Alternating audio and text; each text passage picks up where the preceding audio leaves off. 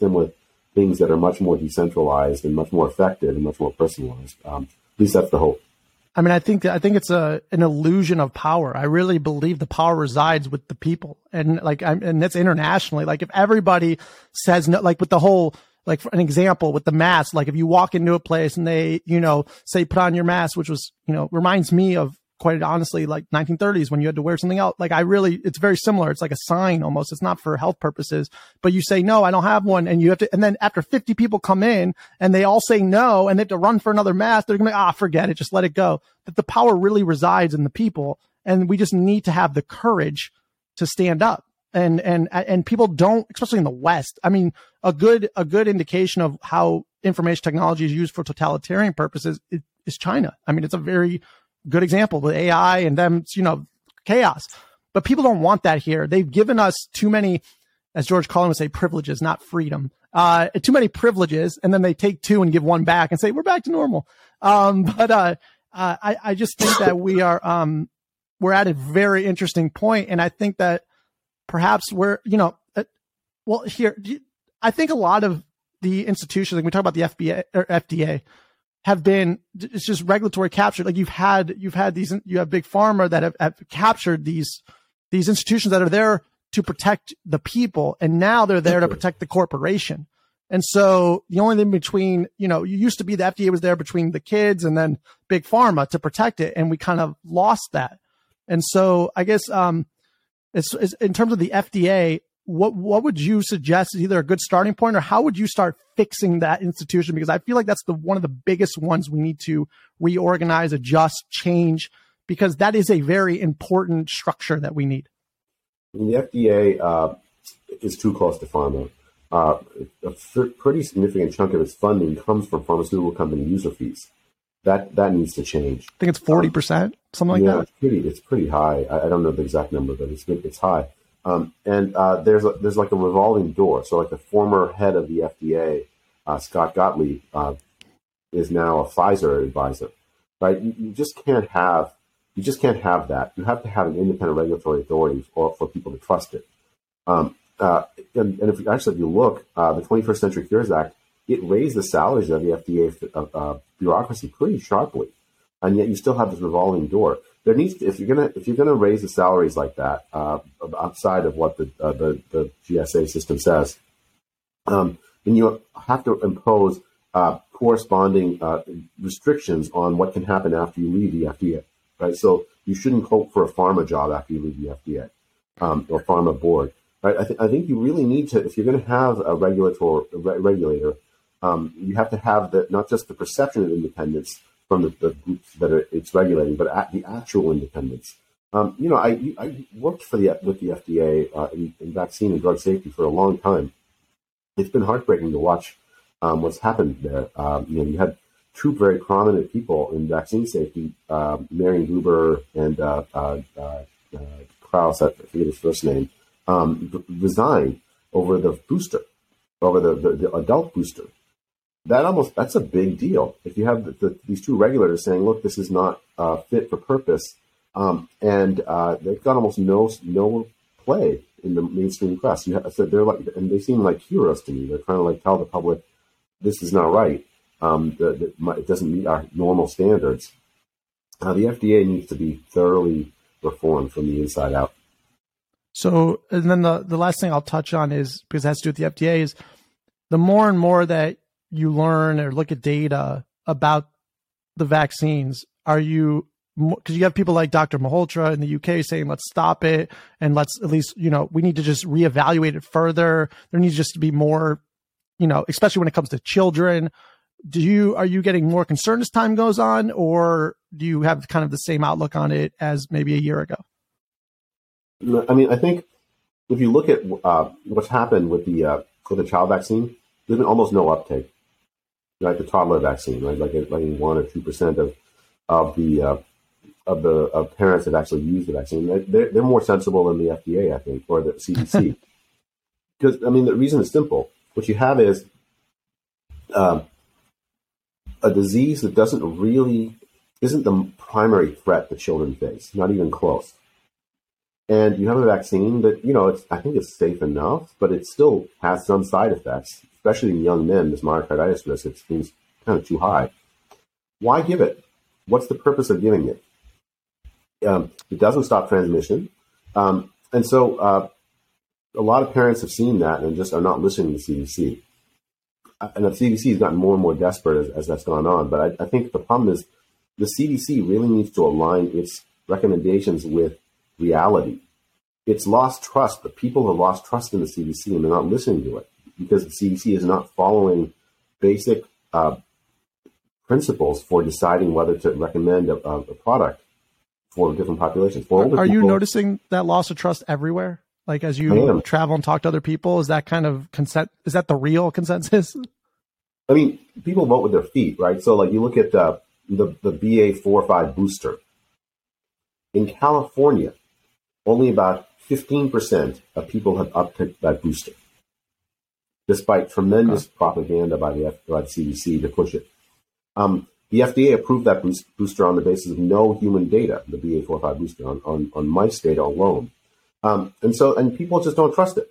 That, that you can you can have the CDC yell loud, as loud as they want, but unless it's actually based on good science, their recommendation, people are going to tune them out. And that's didn't all the mice get COVID, by the way in that study? Mice, yeah, they can get COVID. Mice. COVID, cats, dogs, white-tailed deer. You know, I saw a dolphin. Someone report that a dolphin got COVID. I mean, it's yeah. Oh, that, we don't know how smart they are. Dolphins could be super smart. We don't know. But uh, the, the only which makes it very confusing with the mandates because the only reason a government should intervene for a mandate is if you have something that does stop transmission of a potential. That makes sense. I get it. But since when does a government step in and say we're mandating this because we don't want your symptoms to be as bad? I mean, what? It's, it's, it makes no sense, right? So, like, even even if you stop transmission, if you have a trustworthy public health, you don't need a mandate people just listen to it, right? So, like, you know, Sweden, there's no mandate, but very high uptake of the original series. Because um, they were telling people, you know, especially if you're older, it's really important to get it, and here's why. And people trust the Swedish uh, Public Health Authority. And so they did it. Uh, the, uh, when you have a mandate for a product like this, that is an indicator of failure of the public health agency. That means that people don't trust the public health agency, and so the agency then turns to coercion to get its way. It's a big mistake. Because it's not just this vaccine that matters. There's a whole range of other vaccines and other health advice that matter. And when you lose trust, that extends outside of the product that you're coercing to other other products that require trust. Right. So I'm, I, am uh, I've seen numbers that suggest that uh, childhood vaccination rates have, have fallen um, during the pandemic. That's a that's a disaster. I mean, but it makes sense though because they're like, oh, it, it, it, it's getting people to question everything because if someone is consistently not being honest with you, you're going to question everything they've ever told you. So it's not surprising. But like, do you? It's very important to to to get trust back into public health. What you know, I, the question is: Is public health the way it's structured now? Is it is it even is it possible to put trust back into those? Is it even, even like I look at the mainstream media, is it even possible to regain trust in those? I think it's over for them. Like I, I don't, I don't know how you, how you gain trust of the people again. I, I mean, um, American public health is in very bad state, right? I mean, there's a broad perception on the right that the public health authorities don't aren't, are, are look down on the right, right? So you have half the population that think that that public health is against them. Um, and you know what? Most of people that work in public health are on the left, on the far left, and they do look down on people on the right. Um, you have to have a public health. I mean, the idea I've been playing around with is this idea of, of, of uh, essentially political celibacy if you enter public health. Then you can have, I guess, you can have a political opinion, but you keep it to yourself because you're trying to like. It's not like politics. You're not trying to reach you know, half the population plus one, uh, you're trying to reach 99%, 95% of the population. Like the and fact we're talking left and right in the same discussion as public health makes no sense to me. I mean, remember during the pandemic, you had like some motorcycle rally in, in uh, the Dakotas, um, and there's like all this like, you know, uh, wailing and gnashing of teeth saying, oh my God, they're doing a super spreader event. And then you have like these huge um, BLM protests and riots. uh, and they're like, "Oh no, it's fine. This is important for public health that people will say these things." You know, I, people notice these things. Like you just, you just, it doesn't. It's not like people are dumb. Um, they look and say, "Okay, why in one case are you really upset? In the other case, which looks similar, are you just fine?" It's, it's very clearly political, um, and you, people lose trust as a result of it. I, I think that's what's happened in the pandemic. Um, public health needs to be redone from the inside out and, and rebuilt on a, on a much more equal basis, one that uh, reflects the population at large rather than um, sees itself as above the population. So, so you're telling me studies didn't show that the virus stops at BLM riots, but doesn't stop at other riots? I, I mean, it doesn't spread outdoors very efficiently, anyways. I mean, it doesn't. Oh, right. Yeah, I mean, you know, I just, I think, I think uh, the the fact that people were uh, were exercised about about uh, the, the uh, George Floyd, I mean, that's completely reasonable. Those, there was a good sure. reason to be exercised about it. Uh, you absolutely should be allowed to protest that, even in the middle of a pandemic. The, the reason that people, that, that the fact that people were exercised about lockdowns or suppression of their freedom to, to, to associate, that also is something that's completely reasonable. Like public health has to, to uh, accept that, that the public has uh, its own set of values. And rather than trying to impose public health values on the population, it should design advice that's consonant with the values that people that people have. Um, I think that's really the fundamental issue. So this is kind of a weird question, uh, but uh, so you're you have kids. I'm I'm a, going to be a father soon, and I'm curious. Thank you, and uh, I I'm wondering. Um, I don't even know if you consider yourself speaking out. Like this was never you never probably never wanted to be in the public sphere like like you are, right? And likewise, I guess uh, is a reason why you're, you know, I guess talking loudly or spreading the met or trying to at least make a difference. Is is a lot of is some of it at least because looking at the future of the of your kids and like you know having the freedoms that you had. Like, is that is that a is that a a primary reason at all, or is it just this is what I have to do? It's my job. Well, it's it's a little of both, Jonathan. Um, I, I, do think um, my kids uh, they, they weren't hurt as much as they might, might otherwise have been because my wife and I were able to help. Um, but they weren't hurt. There's no, and it didn't, they didn't need to be. Um, and I think, uh, well, that's true for so many kids. Uh, I did find myself in this weird place because I had this background that seemed more or less, you know, spot on for the, I, I am an epidemiologist, right? So I, I, I kind of, I could, I could, I could speak up, but I'm also an econ- health economist. I'm also a, a, doc, a doctor um, you put me in this place where I kind of had to speak up. Otherwise, what's my career for? Um, so there's a little, a little of both. I, I, don't know if I would have been quite as loud. If, I mean, I really am quite upset what we did to our children and what we did to the poor. Yeah, I, I agree. I, the the fact that we don't talk about just the repercussions of a lot that are still being felt in many. You know, we're really we have a weird lens in you know, and especially in the United States, which is we don't you know, even the poor here, it's very different across the world where people do live off two dollars a day. I mean, hundreds of millions of people, and like the UN has reported, you know, starvation spiking up again for the first time in forever. And usually we've lifted people out of poverty. Now it's going the opposite way, and then there's chaos in the world and everything else. So it, it's something we need to talk about. But then the last thing is um, going forward, changing things. You've uh, you're starting to put together some ethical principles, right? Can you talk a little bit about yeah, that sure. and, um, and, why that's important? So, um, I've helped found this organization called the, uh, the, the Academy for Science and Freedom, and uh, one of the first things we did is we put out a, a set of ten ethical principles uh, of public health. The, the, Academy is located in Hillsdale College, uh, co-founded with uh, Scott Atlas uh, at Stanford and Martin Kulldorff, formerly at Harvard. Um, and the idea is here. Let me just read them to you, Jonathan. Let's see if you disagree with any of them. I, I suspect you might like these. Um, one, all public health advice should consider the impact on overall health rather than solely be concerned with a single disease. It should always consider both benefits and harms from public health measures and weigh short term gains against long term harms. Terrible. Uh, no, very, very much agree. I mean, you know, I, I, recognize it's kind of a fringe idea. Let's. But, um, it's so crazy how obvious it is, yet the fact that it's like a it's so bizarre. It's so weird. It's a weird world we're living in. But yes, very much agree. Go on. Two, public health is about everyone. Any public health policy must first and foremost protect society's most vulnerable, including children, low income families, persons with disabilities, and the elderly. It should never shift the burden of disease from the affluent to the less affluent. Especially children. especially children. Um, three, public health advice should be adapted the needs of each population within cultural, religious, geographic, and other contexts. Right? Uh, we don't rule in public health; we serve. Isn't that Four. how it's supposed to be now? Yeah, isn't that technically how it's set up? that's yeah. how I thought. That's how I always thought about public health Jonathan, before the pandemic. But it's clear that there's so many of my colleagues don't think of it that way. Wow. Um, four, public health is about comparative risk evaluation, risk reduction, and reducing uncertainties using the best available evidence, since risk cannot usually usually be entirely eliminated.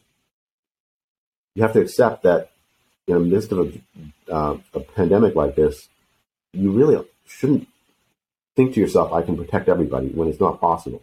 And in the right. act of protecting everybody, what you're doing is harming many people.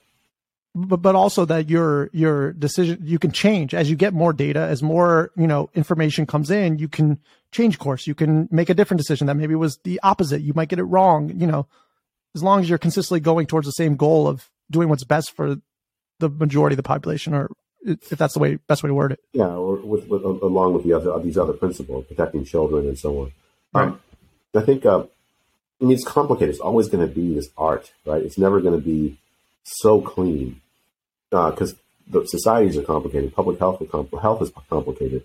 Um, you're going to have to make trade offs. It's just part of part and parcel of public health, and you have to be honest with people. Look, we got this wrong.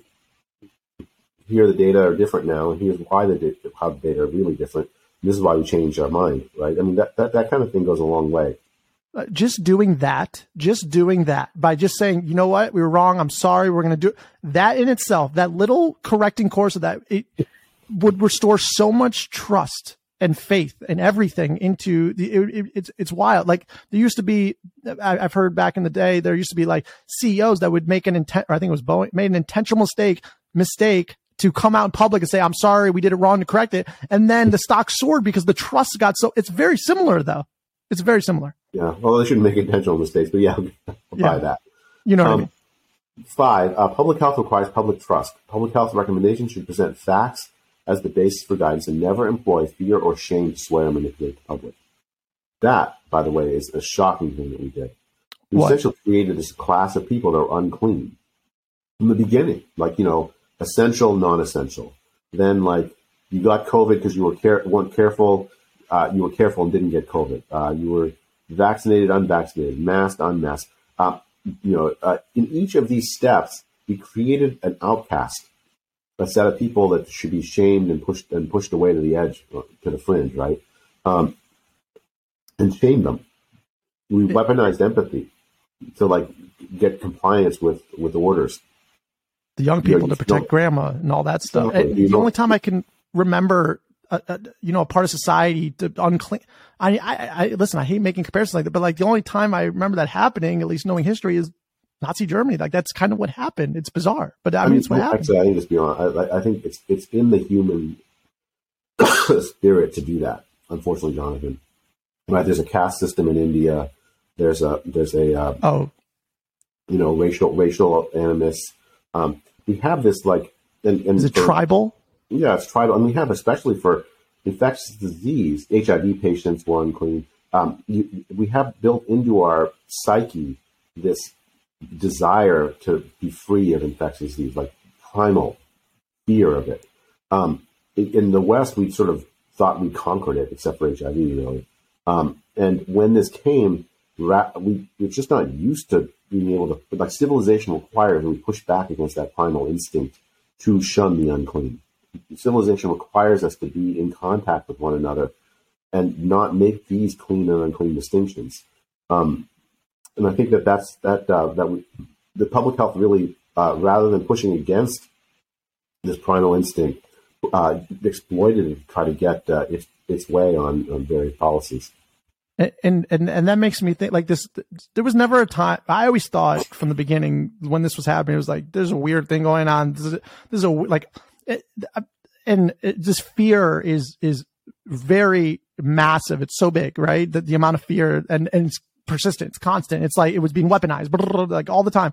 And I was like, okay, that's very extreme. There's obviously something strange going on, but um, it is the if we're talking about root causes and like the, you know in the human mind, this is just my, I'm curious what you think is the re being this fearful over an infectious disease.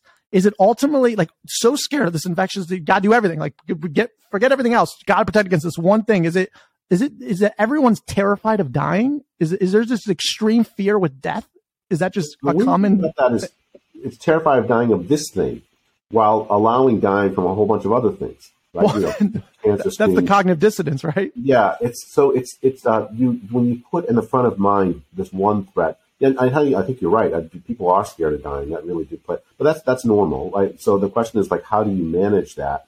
Um, if you're if you're a public health uh, authority, you don't exploit it for uh, by by causing fear. Like you know, early in the pandemic, they made a virtue out of fear. They said, okay, if you're scared, then you'll then you'll social distance, you'll mask, you'll stay home, right? They caused fear in order to get compliance. Um, right, six. Uh, medical interventions should not be forced or coerced on the population, but rather should be voluntary and based on informed consent. Public health officials are advisors, not rule setters, and provide information and resources for individuals to make informed decisions. So that includes actually another thing that you've mentioned many times, which is the separation of duties, which is, you know, the people who make the rules, the conflict of interest. Doesn't that kind of tie into that? It absolutely does. Yeah. I mean, if you think of yourself as rulers you, and you have a, you're going to try to get power. If on the other hand, what you're essentially are like trusted advisors, you're going to mm-hmm. act very differently. Right. Much more humble. Um, uh, public health seven. Public health authorities must be honest and transparent, both what is known and what is not known. Advice should be evidence based and explained by data, and authorities must acknowledge errors or change in evidence as soon as they are made aware of them. That's the most fringe one on the entire list. Continue. and no, no lies either. No noble lies, right? I, I'm not going to manipulate, tell you a lie so I can manipulate you into like doing something. It's not. There's no such thing as a noble lie.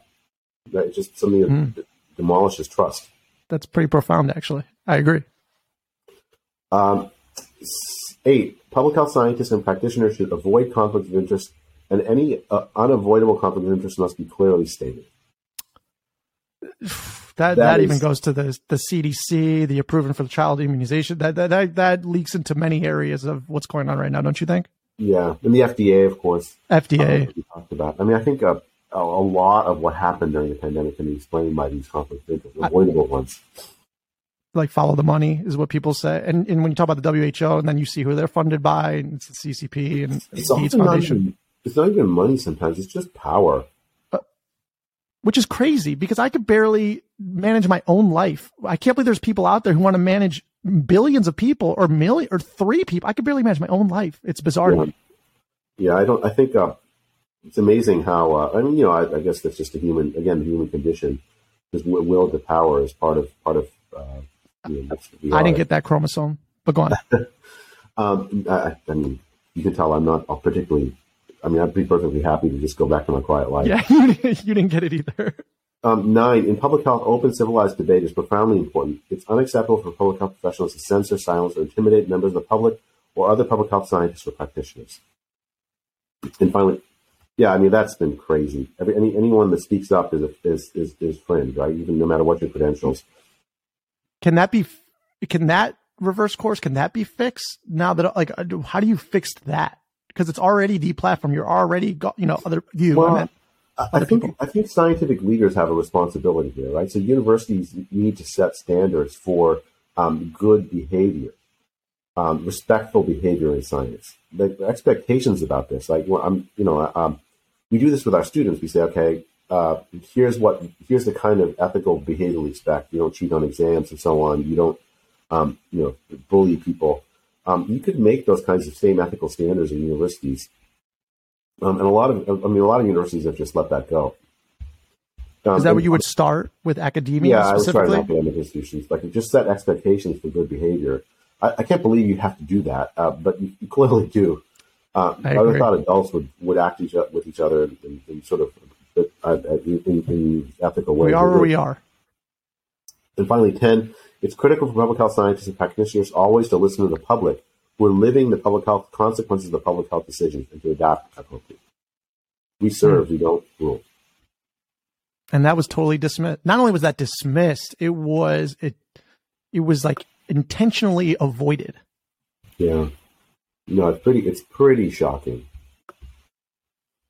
But are you seeing? Are you are you at least seeing colleagues or people at other academic institutions starting to kind of be disappointed of what happened to the, their profession and, and speak out or be a little more courageous? I don't really know what the word is, but yeah.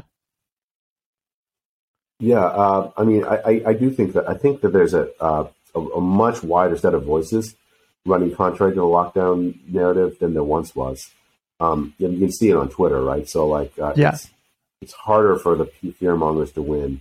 Um, it's harder for the people that are that were uh, sort of uh, looking for a or calling for a more militar, militarized public health to win, and a very large number of regular people and scientists starting to speak up. Um, and, and, I and, and I, think, think that's that, a massive number because I think there's a lot of issues with this whole online uh, consensus thing. I think a lot are fake. These bots, I think they're trying to push a narrative sort of thing. So if you have this many, it must be overwhelmingly majority of society, in my opinion. What do you think about that? I, I completely agree. Um, all of the movement has been in the direction of much more reasonable public health. I think. Um, I mean, maybe I, I, tend to my my friends say I'm overly optimistic, so maybe that maybe that you just take that with a grain of salt. But I do think that that's true. I, I don't think people have moved in the direction of oh no, we need to lock down to go to zero. I mean that that basically is gone as an idea outside of China. Right.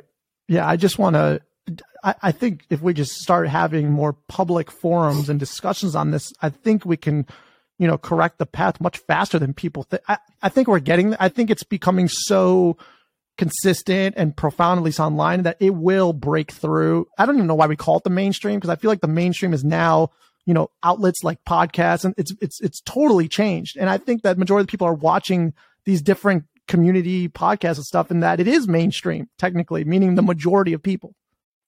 I mean, the fringe has become a center, right? Uh, yeah, yeah, exactly. I think, uh, I think the, the thing is that, that, the ideas are what matter here.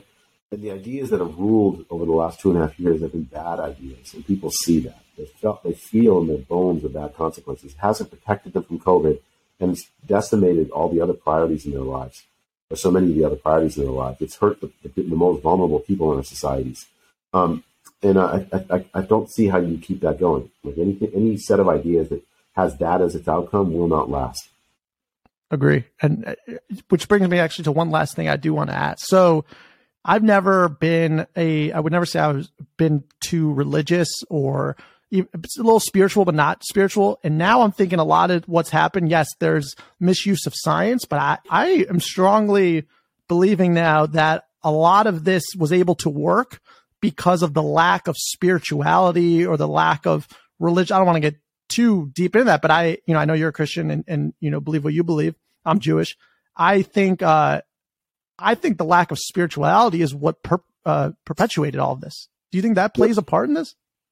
I do. Uh, I do it, but all in a funny way. So I think, like, if you look at the formal behavior of a lot of churches, I have to say I'm quite disappointed. Oh, they made they made the made a virtue out of social distance, essentially treating others as biohazards um, instead of loving your neighbor. I mean that that idea, which I thought was uh, a motivating idea in in, um, in you know, Judeo-Christian faith, wasn't what wasn't like pushed by so many churches. Um, the loving your neighbor would go, extend beyond infection control, right? right. Uh, um, so I think uh, there is that, but I do think I think a society that is unmoored from some sense of the Almighty. So some some sense of like there's powers outside of us that we are not here simply for ourselves, but to but to, to love one another, to care for one another. Um, societies that ha- are unmoored from that will be more susceptible to this kind of rule by by essentially people who are promising effectively immortality. Just stay home, stay safe. Um, so I think in that sense, I agree with you. I, I think uh, the the uh, the uh, the sort of social immune function um, against this kind of charlatanism is is less when people don't have that kind of, uh, of, of, connection um, to, to, to, religious structures. Yeah, and uh, you know, in a, a great book, uh, "The Psychology of Totalitarianism" by Mattias Desmet, he's the one who talked about mass formation psychosis and whatnot. But he wrote that, and he was talking about how peer-reviewed studies have been co-opted for a while and all this stuff, these issues.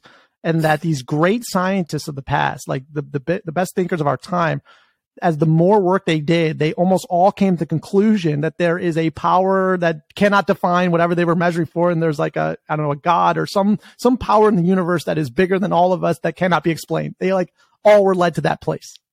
I mean, science itself depends on the idea that the, the world itself is ordered right? So that there are rules and laws to be discovered. If you don't have that as a faith, then you can't do science. The world is just chaos and there's no science. And uh, it's not an accident that um, you had an enlightenment happen in a society that was heavily religious. Um, I think you have to have some sense of that, that, there is an order to the universe in order truly to, to, I mean, you know, it doesn't have to be necessarily religious. It doesn't I mean you could have that faith through other other means. Um, but faith does help that, I think. And I, I think we need it now more than ever about correcting this and making the future better. We need something. Who knows? Who knows? Maybe a Diet Coke, whatever. But uh, so, but no, that that's great. So, so, um, so what, what, um, so last thing is, um, what are, what are you going to be doing from, you know, here on out? Is it just, is it kind of just you know keep continue discussing you know to as many people as possible get the conversations going is there some what can an everyday person that maybe doesn't have a platform what if they're like hey like we realize something's wrong we feel in our bones like you said and we don't want to live this way we want to be free i don't know how else to say it but you know we want to have good uh medicine science what can we do to help like what what what can an everyday person do uh, I mean, so uh, we're trying. Uh, so, so, yes, two questions. So let me just tell you what I'm doing. So I, I, I got uh, this Academy for Science and Freedom through Hillsdale that I have helped found, and in the UK, I helped found a charity called Collateral Global. Um, they have sort of overlapping missions. The, the, the Collateral Global is to sponsor research on the collateral harms of lockdown in, in, in all its various myriad settings. Um, the the Academy of Science and Freedom the two missions. One is to restore open discussion within science, uh, no more fringe center, just open discussion. And then, um, second, to reestablish the proper place of science in society, not as uh, rulers of society, but uh, but as but as advisors of society, um, you know, trusted advisors of society. So th- those are the two primary missions of it. Um, I'm gonna I'm gonna continue to, to uh, use those institutions to make to advocate reforms. Um, in, at, at, the government level. I, I personally would like to go back. I did actually have a research agenda before the pandemic. It would be kind of fun to go back to some of it. I find it hard to concentrate on those things nowadays. Jay, that's that, gone. I hope you enjoyed it while it lasted. Maybe someday. I have to say, I don't think the work on the pandemic is done. I don't feel like it's done as yet. Uh, I kind of need to write a little memoir thing just because I've been, I've seen a lot of really interesting, met a lot of interesting people and had, uh, had a front row seat in, in so much of the policy making um, even though, though I didn't really get my way. Um, Write a uh, newsletter. You could do it. You can then it could turn into like a memoir. Do it as you go, mm-hmm. like as you meet someone, you know, and everyone follows it and reads it. I don't know. Just thinking. Yeah. Well, I'm thinking. So, uh, uh, so those those are my personal goals. Uh, I have to basically figure out what I want to do with the rest of my life, given given how much my life has changed the last two and a half years. Um, I, I, think uh, as far as like what regular people can do, you know, uh, I've seen this great movement happen in school boards where parents are now involved that never would have otherwise been involved, saying, "Look, why did you close my schools? Look, so here's the, here's here's the, you know regular people um, who were trusted these structures no longer trust them, and now they're getting involved uh, in this sort of participatory democracy, um, which I think is really quite healthy. Um, and I think uh, you know I think advocating for children, advocating for um, people living in nursing homes. Uh, you know, I've, I've, seen, I've, just seen regular people start to speak up and say, "Look, no, this isn't right." And a, an enormous movement, I think, is built around that. Um, and so I think that that's that's the key thing um, is to tell the people who made these decisions that they they uh, they they need to go back and rethink them. And then if you you have the capacity to do it through democratic means, um, put someone else in place who shares your values more than the people that made these decisions. Yeah, it's kind of beautiful to see that movement. Like that people are like, we've had enough, and you see people who would never get involved just starts. It like melts my heart. It's really really cool to see, and I think I think it's more widespread than we probably know because a lot of it's not really covered. You know what I mean? So um, it's really great. Um, so Jay, I really, really appreciate you coming out. Where can people, uh, where, where's the best place to find you?